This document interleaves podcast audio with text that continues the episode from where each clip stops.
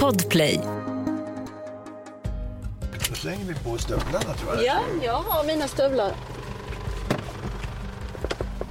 Nu kilade några fasaner precis. Titta, där är de. Det kommer bli mer ju längre ner vi kommer. Jag blir, jag blir så upphetsad bara jag ser en. Jag tycker de är roliga. De har en sån liten snabb, rolig rörelse.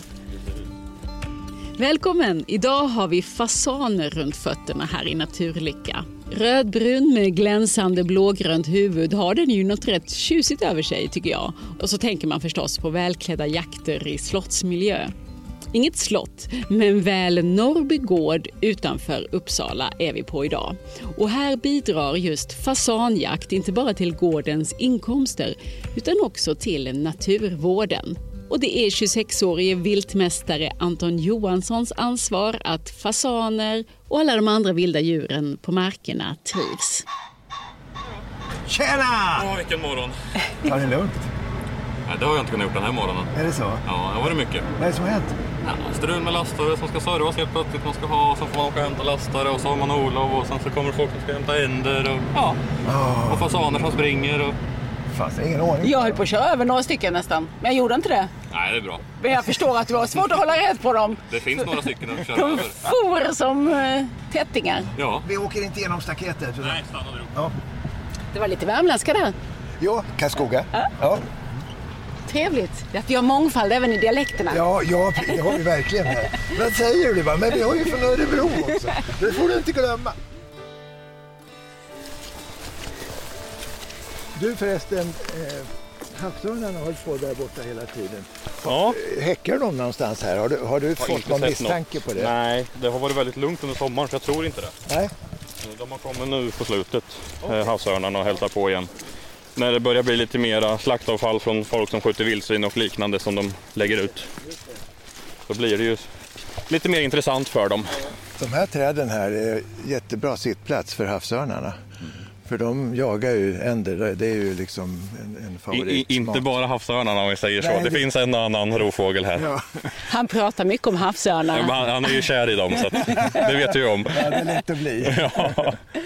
Men Anton, vi får börja med att presentera dig. Mm. Viltmästare är din eh, tjusiga titel, anställd här på Norrby säteri. Och eh, hur länge har du jobbat här på gården? Eh, tre år, tre och ett halvt år är det nu. Så jag går in på min fjärde jaktsäsong. Det är så man räknar tid när man är viltmästare. lite så är det. Det är där jag, man jobbar ju hela året för den, den tiden på året. Så att ja, lite så är det. Men ditt jobb handlar ju om mer än jakt, eller hur? För vad är din uppgift här på gården? Jag är ju en naturskötare mer än vad jag jagar kan man nästan säga. Tar hand om och skapar miljöer som passar fåglar och insekter och liknande. Viltet helt enkelt, som vi har att göra med. Du sa ju förut där att den här idén ni har från, från gården att, att det här ska bli ett landskap som är optimerat för vilt. Är det ett gammalt landskap? Vad har du för målbild? Vi har ju mycket änder och fasaner och inriktar oss mycket på det och då är det ju, man ska skapa mycket yta som alltså alla egentligen vilt gillar men som gynnar växtlighet och gynnar småfåglar, gynnar skalbaggar, gynnar bin, gynnar allt. Det är ju mat åt fasaner och liknande också och ju även fina miljöer, så är det ju.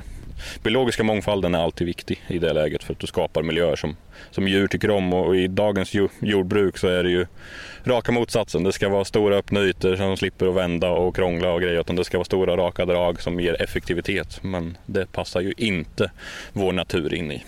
Men du är ju anställd av en jordbrukare så det är ju också en verksamhet ni har här på eh, Norrby gård. Så ditt jobb måste ju vara att balansera det här. Jordbrukets intressen och den vilda naturens intressen.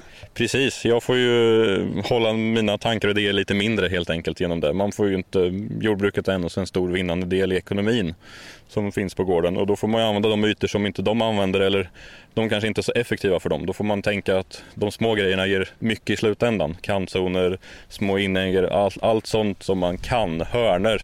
Man får tänka att om de har 20 meter som de inte kommer åt, då är det perfekt att odla något annat eller göra någonting på för, för det viltet och vi håller på med.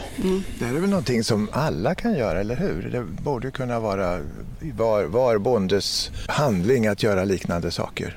Absolut, det kan vem som helst göra som har en liten yta vart som. Det finns alltid ställen som även de största bönderna missar. Och de, det gynnar ju också dem egentligen för då behöver de inte förstöra maskinerna över en sten eller någonting istället som de ska försöka köra över eller in på något trångt ställe. Så det gynnar egentligen dem och det lilla som de tappar på att få in spannmål eller liknande är ju minimalt. Det gynnar ju så mycket annat istället. Vi går in här. Det är ju din arbetsplats vi kliver runt på nu. Ja, precis. Det här springer jag varje dag. Kommer det sig att du har hamnat här? Varför ville du jobba med viltvård? Ja, det är ju sen, jag har ju sprungit i skogen sedan jag knappt kunde gå. Och då satt man på axlarna i början och sprang med. Och, och, då, då bygger man ju intresse som blir väldigt stort. Och sen gick jag ju ett gymnasium som var jakt och viltvårdsinriktat. Och så fortsatte man så träffade man på det här med viltmästaryrket. Och, ja, då fick man ett brinnande intresse och ville fortsätta. Så det är ju från det och sen har man ju bara byggt på mer och mer. Och man är ju av en idiot eller vad man ska kalla det. Man är ju lite dum som håller på med det för det är ju en livsstil, det är ju inte ett jobb egentligen. Ja, men vad är det som är dumt med det då? Ja, man håller på att jobba med sitt fritidsintresse. Det kan ju bli för mycket i längden, men jag trivs så att jag ska inte klaga. Och vad är det som, eh, vad är det som du tycker är så intressant? Det är ju hela vägen ifrån att man börjar på våren, att man börjar göra någonting, man förändrar någonting tills man kommer på hösten, man ser resultatet och kan då skörda utav det sen i slutändan på jakt och ja, av andra sätt också bara naturupplevelser. Det är ju mycket när man själv åker runt varenda morgon när solen går upp och får, får se fasanerna som sitter och torkar på någon pinne eller vad, vad som helst. Det är ju otroligt skönt för en själv. Vi kallar ju den här podden Naturlycka. Vad tänker du på när du hör det ordet? Jag tänker på en spirande natur som ger lugn och ro till själen. Det gör jag faktiskt. Vad man, det, är, det är ju olika för alla. Vissa gillar en, en stor skog eller vissa gillar det jag ser här. Där man ser mycket vilt, man ser mycket liv, man ser insekter, man ser blommor, man ser allt. Det, då blir jag glad i själen av att se att det händer saker. Så är det. Det är, det är mitt naturlycka.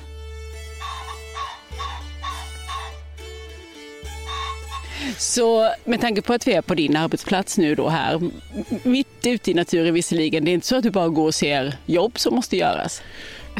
Tyvärr gör man det också. Och jobb finns det alltid när man håller på med det här. Det kvittar vad man än gör. Nu när vi står här så springer det 20 fasaner framför oss och då står man och tänker vart är de på väg nu till exempel. Och så är det ju.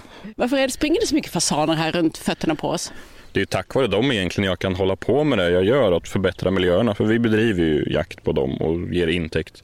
Och tack vare att vi gör det så kan vi göra allt annat. Men vi föder ju upp ifrån en dagars gamla tills ja, till de sitter och sätts ut i naturen. Och eh, då vet man ju aldrig hur länge de överlever där. Det finns ju fasaner överallt här runt omkring som är flera år gamla som kommer härifrån. Så man hjälper naturens stammar egentligen med det. Men eh, som nu när vi står här så det springer fasaner överallt och det är ett väldigt jobb. Det är ju minst 75 procent av min tid går ju på fasaner och hålla koll och fodra och se till att de inte blir uppätna av allt som är. För det finns ju faktiskt väldigt mycket rovfåglar som jag vet många tycker om och jag tycker om dem ibland men inte alltid. Eh, och även rävar och annat. Alla som ska samsas i naturen, den biologiska mångfalden. Och Ola, vad tänker du då, de här fasanerna som springer runt, vad, vad har de för plats i den stora helheten? Ja, det är ju egentligen en art som inte tillhör svensk fauna, så är det ju. Men den har ju varit i många hundra år så den har ju nästan blivit neutraliserad. Den finns här, den, den förökar sig och, och precis som Anton säger, det, det, drar ju en fantastisk mängd rovfåglar. Alltså alla duvhökar som kommer nu norrifrån och som ska neråt söder, de tvärnitar ju här för att det är dukat bord. Någonting som jag uppskattar kanske mer än men Anton. Men, men det, det, det är väldigt eh, artrikt och det beror naturligtvis på just det här landskapet, det småskaliga, variationsrika landskapet. Det finns alltså vrår för, för alla olika arter här att trivas och det är det som jag gillar med den här gården, att den, det, det är ingen effektiv jordbruksgård som är en jättelik åker utan här finns det väldigt mycket spännande krypin och också en hel del massa spännande arter som, som man kan upptäcka. Är det svårt att få fasaner att trivas? Nej, men det är det egentligen inte. Men de behöver ju ha skydd från, från saker som äter dem, som gör dem oroliga. Det är ett idogt arbete, så är det ju. Men eh, det ger ju mycket till en också, fasanerna. Man får ju mycket lycka av dem. Om man kollar sig runt här så finns det ju väldigt stor artrikhet på växtligheten runt omkring oss. På sidan om oss så står det ju hampa till exempel som är en, en växt som inte hör hemma här egentligen överhuvudtaget men den är ju så otroligt bra skydd och otroligt mycket mat till småfåglar och fasaner såklart också. Den är ju över två meter hög här och tät som världens vass. Eh, och det gillar ju alla våra små fåglar. Eh, så man ser ju senare sen på hösten det kan vara tusentals fåglar här och sitter och pickar och äter. Sen kollar man bara rakt på vår andra sida så har vi ett, ett blomhav som inte är så blommigt längre egentligen med fem eller sex olika arter tror jag det är här ute. Jag kommer inte ihåg alla men som blommar och ger otroligt mycket till humlor och bin under den tiden till exempel och skalbaggar och allting. Men även frön till småfåglar och skydd under en stor del period också. Man ser ju marknästen och man ser fasaner som lägger ägg i det här hela tiden. Så det är någonting vi håller på med och ökar mer och mer just den här varianten av blommor och kanter och försöka få mer utav den för att det ger i slutändan så mycket mer än vad man tror. Ja, vad ger det? Det ger så mycket mer insekter och det är ju det stora och det har vi ju inte. Vi ska ju bespruta allting i dagens jordbruk men det här är ju inte ett sådant område till exempel och då blir det så mycket större artrikedom och mängd utav, utav pollinörer och så då ökar man ju såklart hela områdets biologiska mångfald. Och mm. I slutändan om jag ska tänka hela vägen och jag ska tänka på mina fasaner som man ofta gör så är det ju mat åt dem. Naturlig föda är alltid bäst.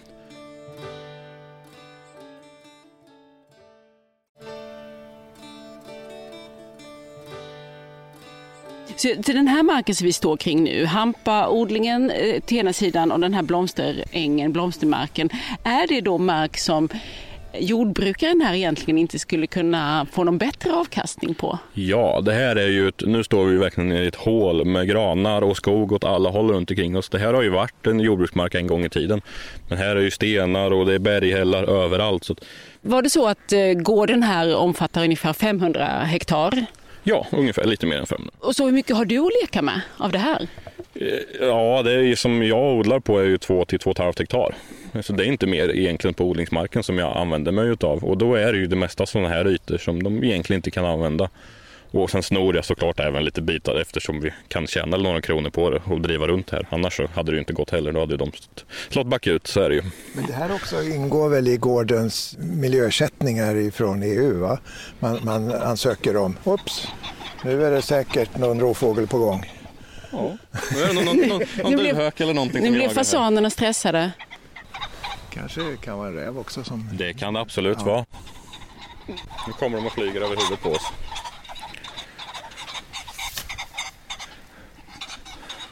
Något är det på gång. Ja, men sen börjar de ju lyfta av varandra och liknande så att ja. man vet ju aldrig. Men nu ser, nu, ja, men nu ser du lite hur mycket det rör sig så kan, du tänka, kan man få en uppfattning hur mycket det skulle kunna vara här i området. Jag tänkte på den här hampan. Lite misstänksam kan man ju bli när man ser den. Det är ju en växt som kommer ifrån Marianasläktet. Så är det ju. Men det finns ju ingen THC och grejer i den. Men vi får ju skicka in prover och liknande och man måste ha tillstånd för att odla den. Men den har ju sån otrolig växtkraft så den är ju värd för oss att använda ändå även fast det är lite strul. Var det inte lite besvärligt i början? Det var folk som ringde konstiga samtal till polis och så här. Det var det absolut. Det var ju innan min tid för de har hållit på här innan jag också kom hit såklart. Men eh, det var rätt många som har stannat och tagit någon, någon växt och se om de kan göra någonting med men de kommer ju aldrig lyckas. Det är ju det heter ju industrihampa och det används till snören och liknande tror jag. Du kan ju köpa fågelfrön i butiker som heter hampa och det är ju exakt det här vi har. Men det här står ju hela vägen fram till våren som skydd till fasaner och småfåglar och sånt. Vilka Precis. djur är det mer som du försöker få att trivas här i markerna? Det är ju klövviltet som vildsvin och rådjur egentligen är det stora då. Eh, och då är det ju skogarna det handlar om. Då är det inte åkerlandskapet lika mycket. De är självklart där ute och springer och gör sitt. Då gynnar man ju självklart framförallt rådjuren gynnar man mycket med hjälp av växtligheten som man odlar. De går ju här och äter de med på blommorna och liknande. Men annars är det ju mycket förvaltning att se till att de har mat på vintern. Om det skulle bli en hård vinter och liknande, kolla till dem och sen se till att det finns bra vallar och kantzoner de kan gå och äta i. Du lägger ut mat helt enkelt? Ja, det gör vi. Mm. Eh, så lite som möjligt såklart, men det blir ju alltid en del. Och vi försöker ju och ha lite större jakter och försöka skjuta en hel del vilt, för det finns rätt mycket vildsvin framför allt i de här områdena. Och de skapar sina problem om de blir för många. Ja, jag skulle ju säga det. Vill du verkligen att vildsvinen ska trivas här? Vill eh, jordbrukaren här att vildsvinen ska trivas på hans marker? Ja, som tur är så är jord, jordbrukaren lite jaktintresserad så det gör ju inte allt för mycket. Men såklart, det ska inte bli för mycket. Det är många det som är ju- markägare som jag känner som får något svart i blicken när man börjar prata om vildsvin. Ja, och det tycker jag är synd. Det, vi har mycket mer vildsvin än vad många andra har runt omkring och vi har mycket mindre problem. Men det, det hjälper ju att jag jobbar med det visserligen. Men Vad gör du för att få vildsvinen att hålla sig borta ifrån åkrarna? från jaktsäsongen, från januari egentligen, så är det lugn och ro hela vägen fram till, till spannmålen. Och det känsliga är att de får vara på skogen och där de inte gör någon egentlig skada. När man har då lugn och ro, då får de ju gå där fritt på de foderplatser till exempel som vi har. De är alltid igång och ger något kilo varje natt. Det är inte mycket det handlar om. Men istället för att de ska äta upp två ton på fälten sen så är det värt i det stora hela. Men lugn och ro så att de får vara i skogen och göra sitt och sen så skrämma dem. Många jagar dem på fälten och skjuter dem. Såklart att jag skjuter någon men jag skrämmer mycket mer än vad jag, vad jag skjuter för då lär man vildsvinen att inte vara på de fälten. Alltså du skrämselskjuter? Eller hur, Skrämsel- hur skrämmer du dem? Ja, man kan skjuta i backen, man kan bara skrämma dem och sen så från första augusti får man släppa hund på dem till exempel. Det är också väldigt effektivt, men bara vara i närheten. Skrämma dem så att de äldre vildsvinen lär sig att här vill vi inte vara. Och har man då en, en vildsvin som har varit här i sju år och varit jagad efter hundra gånger, den vill ju inte gå ut på de fälten i onödan om den kan hitta mat i skogen i lugn och ro. Så det handlar ju om att, att få de äldre vildsvinen till att lära sig att vi ska inte vara ute och förstöra för då blir vi jagade. Men om de får god mat i skogen av dig, då blir de ju också fler med en himla fart. Ja, det kan man ju tro. Men i dagens läge med ekollonår som är om vartannat annat, så då har de så himla mycket mat så att vår, det lilla vi skulle lägga ut, det påverkar inte den maten de kan få tag i ändå. Så att vår utfodring handlar mer om att koncentrera dem till områden där de förstör så lite som möjligt egentligen. Och sen så senare på säsongen när vi ska ha jakter så vill vi ju att vi har dem i de områdena då såklart också för att vi ska underlätta jakten. Så det är en kombination av det egentligen. Mm.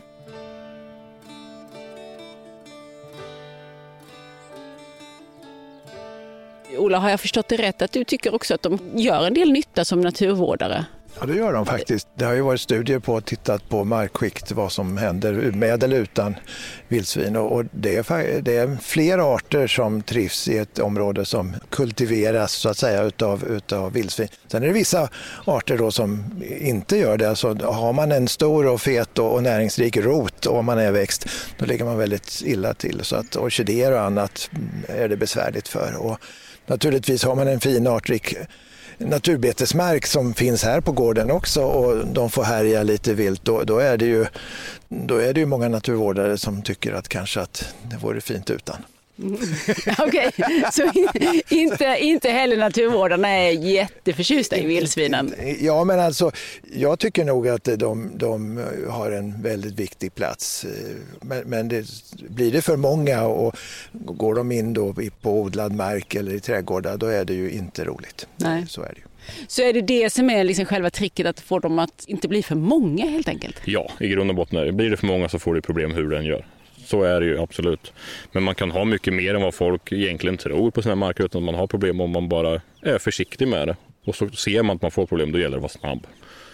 Men det det jag tänker på, som du pratar om naturbetesvallar nu Ola. Jag, det här är ju bara en tanke jag fick nu, att det vildsvinen bökar upp, det borde ju fröna från det andra runt omkring komma väldigt bra till hand.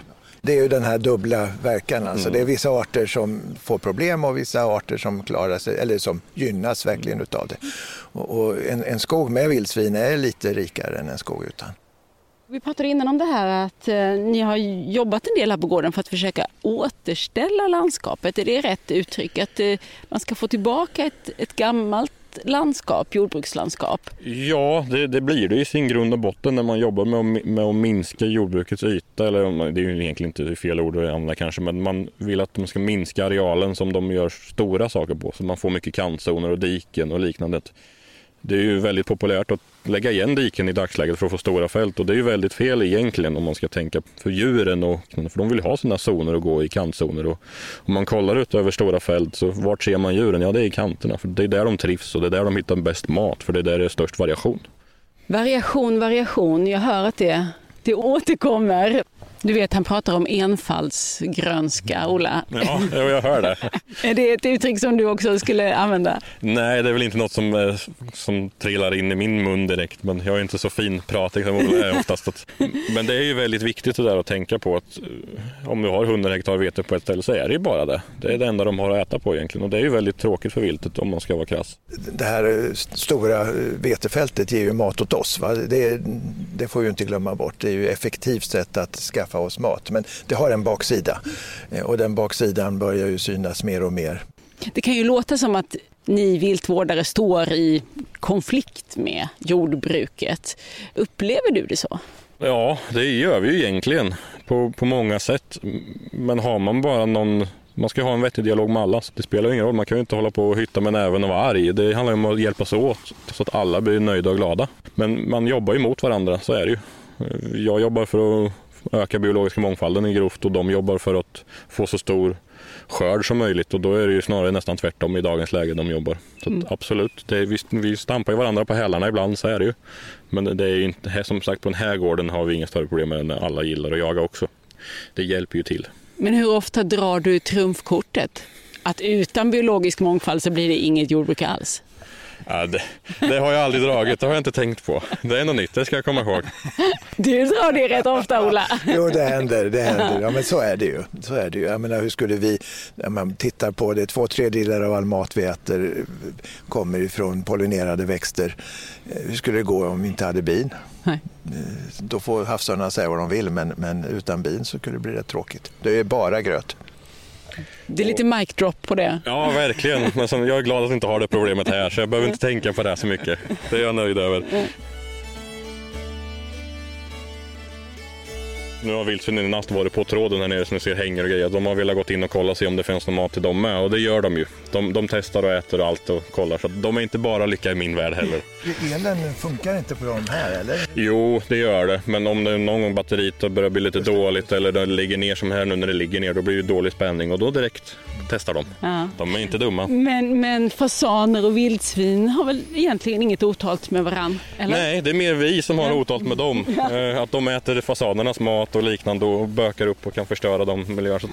Det, det är ju inte tvetygat han är där, men man är ju man älskar ju vildsvinen också, men på rätt ställe. Så ja. är det ju. Precis som lantbrukarna. Att man älskar lantbrukarna om de är på rätt ställe. Precis. Nu ska vi se, titta här springer de. Får, fasanerna får liksom välja själva om de vill vara i inhägnaden. Ja, det är bara alltså ett, ett erbjudande. Ja, det är ett erbjudande. De kan ju flyga så mycket de vill. Eh, så att, de flyger från de är tio dagar gamla så att det här är ju bara som ett litet ett försök till ett stopp nästan till. Hur går det till sen inför jakten då? då? Ska du samla in de här eller? Ja, alltså, du, man, man håller dem, försöker hålla dem på, på fodret egentligen kan man ju säga att de, att de ska vara lite glada i att äta och håller dem inom området. Men det är ju, det handlar mycket om miljö, att man jobbar på att det finns bra skydd och liknande åt dem. Så att de vill vara kvar i området. Vill de inte vara kvar, då springer de därifrån. Så är det ju. Då kan inte jag styra över det.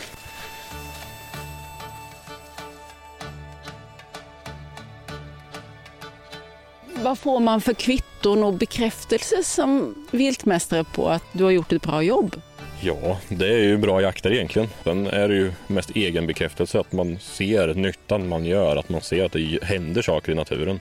När man får se bina svärmar eller fjärilar som flyger i mängder, det är ju otroligt vackert på sommaren, sommarmorgon när daggen börjar släppa. Det är ju magiskt. Eller man ser en, en stor havsörn som kommer flygande 10 meter över huvudet på en. Det är ju det är magiskt, det kan man inte säga någonting om. Och det är ju min egen lycka egentligen. Det är där jag får mina att, man, att det finns så mycket. Eller man åker och kollar på små vildsvinskultingar som springer och leker eller ja. sånt. Det är ju underbart. Det är kul att se många nya saker också, nya rovfåglar och liknande också som man inte är van att se. Det är ju, då blir man ju lite i extas nästan. Ser man samma duvhök tio gånger, det spelar inte så stor roll. Men ser man en aftonfalk eller någonting, då är det otroligt roligt. Mm.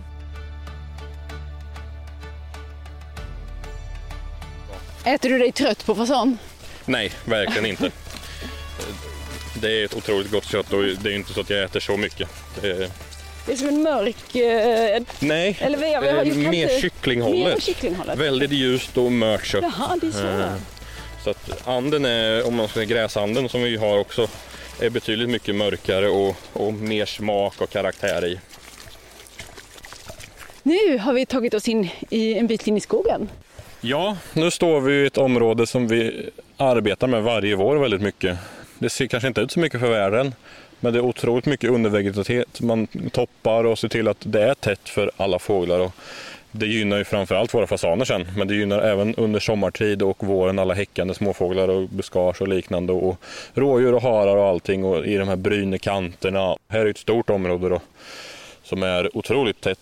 Man ser ju inte många meter när man kollar runt omkring här.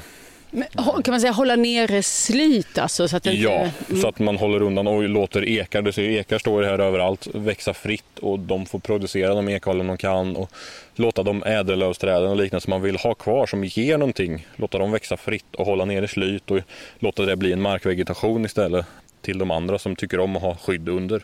Det är mycket där det handlar om. Och man gillar till exempel ekar och bok och rönn och den här typen av växt, eller träd som ger någonting mer än bara att det står. För vi, Ola, har ju återkommit till det där med balansen mellan hur mycket man ska lägga sig i naturen och hur mycket man ska låta den vara i fred.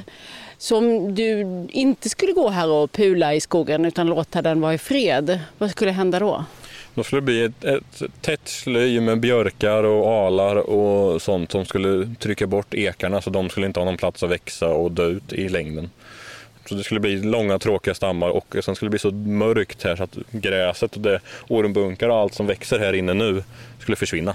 Det kanske skulle dyka upp andra arter då under sådana omständigheter? Eller vad, vad, ja, den biologiska mångfalden då, vad händer med den då? Oftast ett, ett igenväxande jordbrukslandskap så blir det oftast en nedgång i antalet arter, det är färre arter då. Men om du tänker dig en riktig skog, en vild skog eller en gammelskog som man säger, där är det ju då orördheten som är en väldigt viktig faktor. Att, och inte minst då de gamla träden. Man, ett träd ska vara minst 150 år för att den ska vara, som generera många arter.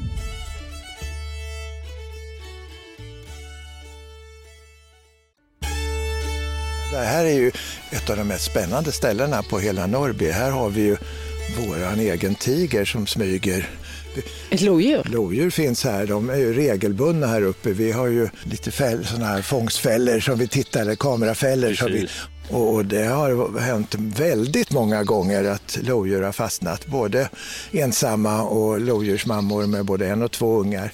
Så det här är ett välbesökt område för lodjur också. Men det här är ju ett sånt hörn som, som inte produktiv skog passar så bra Nej. i och då, det är därför vi håller på här. Mm. Det är en bergskant här som de inte kan köra i med maskiner men precis på andra sidan när man kommer upp och då blir det ju granar och tallar för, för produktivitet för att skapa skog på ett annat sätt. Mm. Så är det, men det här är ju ett, ett långt stråk som går genom hela marken, den här bergskanten som vi egentligen utnyttjar mer för att skapa gammal orörd skog och sådana här ytor där vi gör den här typen av, av växtbekämpning, eller vad man ska kalla det nästan till, när man håller nere slyt och skapar undervegetationen mer. Att...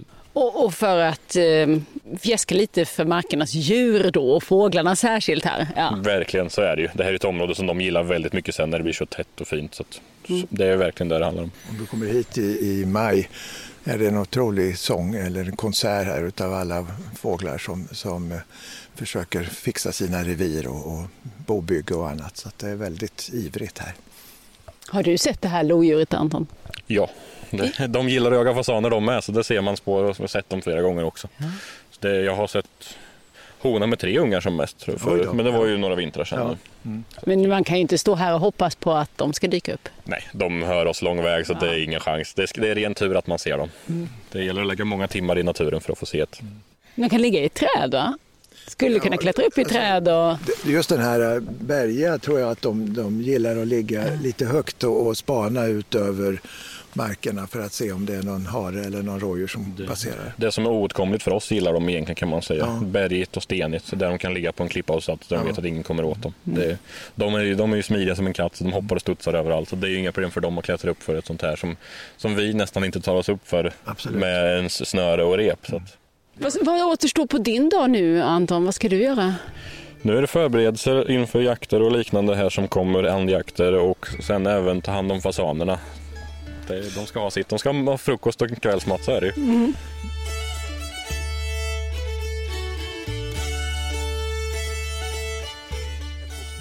Lyfta på grejer och se vad som finns under. Vad är det här då?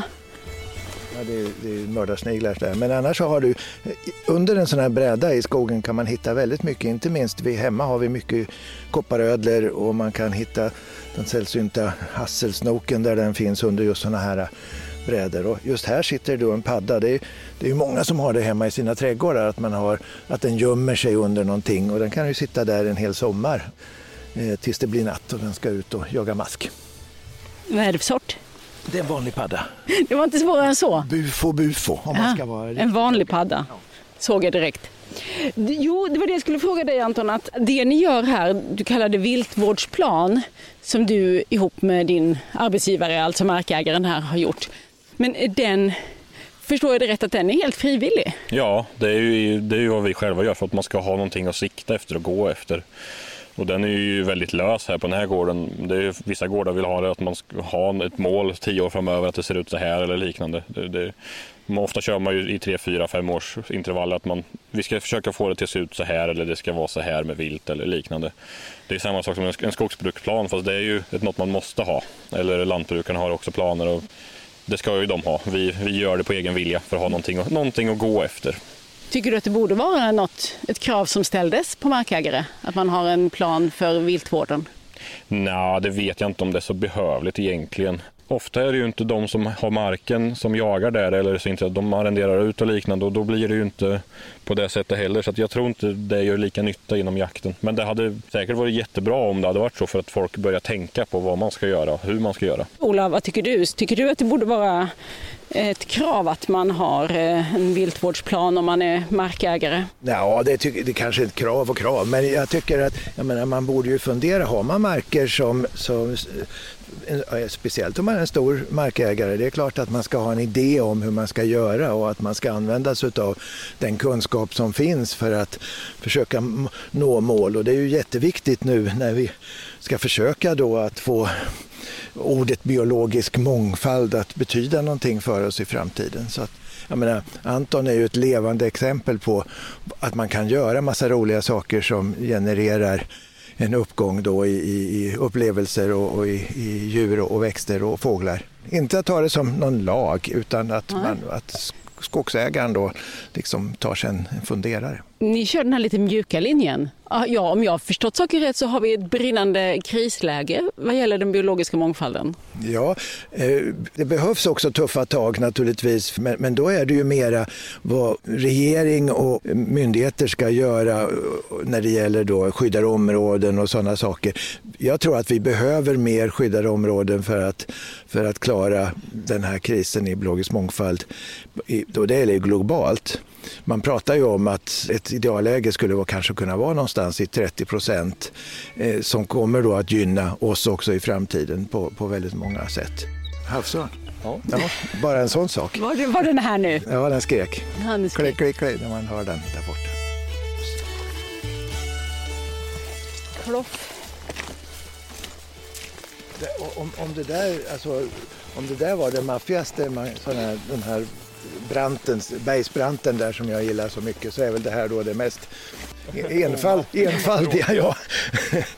En, en, en skogsplantering på före detta åker. Eh, Kontrasterna är ju stora. Ja. Men det här är avverkningsskog.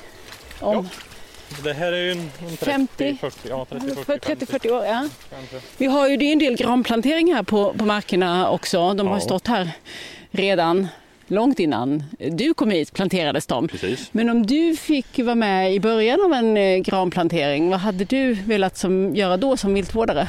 Jag hade ju försökt gjort zoner eller linjer eller någonting som bryter av i det här som vi står och kollar i nu där allting är helt dött. Och använt kantzoner och liknande också. Man kan ju beroende på vad man är ute efter och utnyttja det till om man är till fågel eller till klövvilt. Man har gjort olika saker, till exempel toppkapat granar eller gjort öppna stråk där växtligheten får växa och sen blanda in lite mera lövuppslag med björk och liknande för att skapa en mer markvegetation till klövviltet till exempel. Mm. Så nu får du bara gå här och går man reta dig lite? Går och våndas över vad man skulle kunna gjort här. Men, nej, men det måste finnas produktiv skog också, så är det ju. Mm. Vi måste ju skaffa fram virke så att det inte men det, det låter ju som att det fanns möjlighet att kombinera det där, tyckte jag du sa. Ja, till, till, viss del så är det ju. På den här delen som vi ändå har allting fasaner och allting så nära då framför allt. Men hade man varit en mil upp på skogen då, då är det ju liksom både och det där. Men absolut. Mm. Det handlar mycket om att, sätta träd som är bra för den marktyp man har på stället. Mm. Man ska vara väldigt noga med att sätta tall där tall ska vara, gran ska vara, det löv ska vara och liknande för att man inte ska... Träden ska både må bra och marken ska må bra av det. I dagens läge så sätter man ju alldeles för mycket gran generellt sett mm. och då förstör man markerna lite grann. Mm. Jag behöver inte tillägga Nej. sa alla rätt. alla rätt, tyckte Ola. Ja.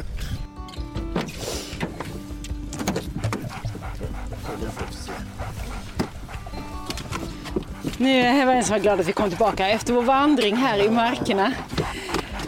Tusen tack Anton för att vi fick prata med dig och träffa dig på din arbetsplats på Norrby gård. Ja, tack själv, vad kul att ha er här och gå en stund och prata lite. Kolla lite hur det ser ut. Nu blir du sen till fasanerna, de behöver få sin, sitt käk. Ja, det så, så är det ju. Nu har man att göra med dem en stund, men det hör till. Det är kul. Anton Johansson, viltmästare på Norrby gård. Nästa gång vi hörs här i Naturlycka är vi här. Jag står och tittar på en komocka nu. Ja, som, I den här som lever bajshögen den, ligger det 400 arter. Ja, inte kanske just i den här men alltså, om du tittar i Sverige och inventerar komockor så kommer du upp i den, den, den storleksordningen. Följ oss gärna på Instagram, kontot Naturlycka Ola Jennersten. Där hittar du Olas fantastiska foton på alla de djur och växter vi har pratat om idag. Och vill du veta ännu mer om biologisk mångfald och våra olika arter, då ska du såklart läsa Ola Jennerstens bok med samma titel, Naturlycka. Alla avsnitt av Naturlycka hittar du i gratisappen Podplay eller nytt avsnitt varje torsdag på alla andra plattformar. Vi som gör den här podden, det är jag, Lisa Tallroth och Ola Jennersten. Och för ljudmixen svarar Mats Liljenberg. Naturlycka är en podd från Basar förlag. Podplay.